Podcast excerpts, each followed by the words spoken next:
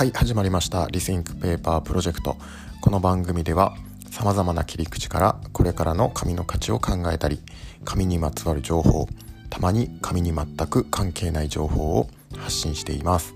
この番組は清水志向株式会社の清水聡がお送りしています。えー、本日は、えー、9月23日の日本経済新聞から、えー、素材原燃料給湯を添加 UACJ や日本製紙という記事をご紹介していきたいと思います。えーと、まず記事を読み上げていきたいと思います。はい。ロシアのウクライナ侵攻などによる資源価格の急騰を受け、素材産業の間で資源市況との連動性を強めた値決め方式を導入する議論が広がっている。UACJ はアルミ製品の販売価格で復元量の市況に連動した方式を導入し日本製紙も溶解パルプで燃料相場などの連動性を高めた。原燃料相場の急変動を製品価格に転嫁しやすくしたい供給側の意向に需要家側が抵抗するなど小取引の在り方も揺らしている、えー、物の価格は需要と供給の均衡で決まる。国際的な資源相場の影響を受けやすい素材産業では需要と供給によるベース価格に原料の相場変動を反映するフォーミュラー性や、ね、燃料の変動を上乗せするサーチャージ性がある。はい。えー、っとまあ素材産業、まあ、紙とかでは一般的にはまあ石炭とかそういった燃料系のものは使うんですけれども一般的には価格っていうのは一定である程度そのコストが高くなってきた時とかに、えー、価格交渉を行うという方式が、えー、続いてきたんですけれどもそうではなくて、えー、コストとの変動性をこう高める、え連動するっていう風な記事が出ています。でここで出てきたフォーミュラー性それからサーチャージ性これについて説明していきます。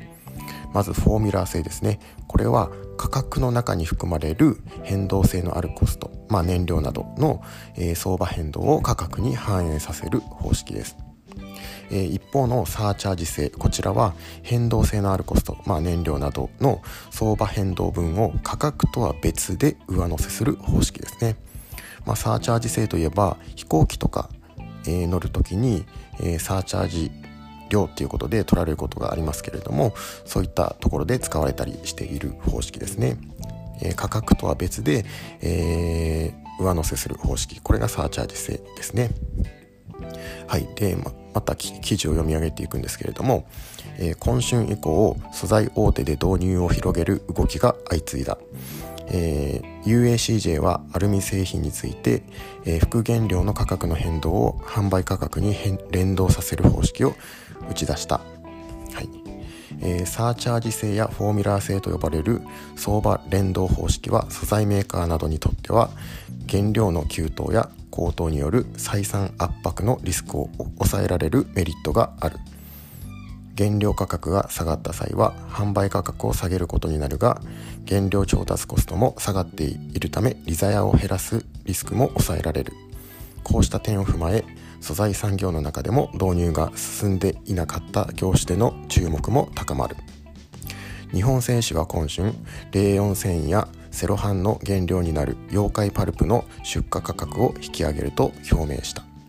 石炭やチップなどの原燃料価格の高騰を受けそれに連動したサーチャージ分として10%以上の転嫁とした。日本製紙は印刷用紙などについても石炭価格など原燃料が高騰する場合はサーチャージ制度の導入も視野に入ると話す。大和証券の、えー、シニアアナリストは印刷用紙など用紙に使われるパルプは国際市況がありエネルギーなどもサーチャージの計算方法に含めれば実現することは可能だろうと指摘するという記事でございました。えっと、原材料の変動性が高い業界では、まあ、当たり前だった、えー、このサーチャージ性とかフォーミュラー性ですねコストと価格の連動市況連動が、えー、こういった紙業界とか金属業界でも採用されつつあるという記事でございました。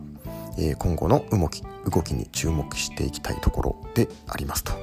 いうことですね。はい、今日は、えー、日本経済新聞の素材原燃料給湯を添加 UACJ や日本製紙という記事をご紹介しました。